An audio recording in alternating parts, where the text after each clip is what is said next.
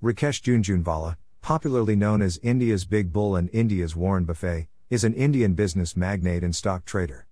This billionaire manages his own portfolio as a partner in his asset management firm, Rare Enterprise. Jhunjhunwala is working to launch a budget airline with a fleet of 70 aircrafts over the next four years. The name proposed for the airline is Akasa Air. Also, Big Bull has approached to the Aviation Ministry to obtain a no objection certificate, NOC, and is investing $35 million in this new project, and will hold a 40% stake in the airline. Last year, Warren Buffett's, world's most successful investor, Berkshire Hathaway sold a multi billion dollar stake from U.S. airlines because of COVID to save themselves from the airline sector. Also, when Vijay Mallya entered the aviation sector, it was the beginning of the downfall. However, Jhunjhunwala's case is different.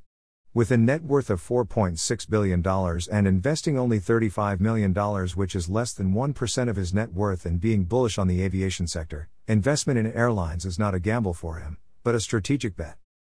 Indian Airlines, both domestic and international, has not a very smooth ride during and before the pandemic. Kingfisher and Jet Airways both collapsed due to price pressure despite being the largest domestic players. Further, after the lockdown, major players Line Vistara, Indigo and SpiceJet find it difficult to recover their losses they incurred during the global lockdown in this pandemic. I think some of the increment players may not recover, and I've got some of the best airline people in the world as my partners, Jhunjhunwala told Bloomberg Quint. India being the fastest growing aviation market before pandemic and the weak financials of many Indian aviation players depicts a great timing of the move by Jhunjhunwala. Of course, the pandemic has plunged the Indian aviation industry in the biggest crisis.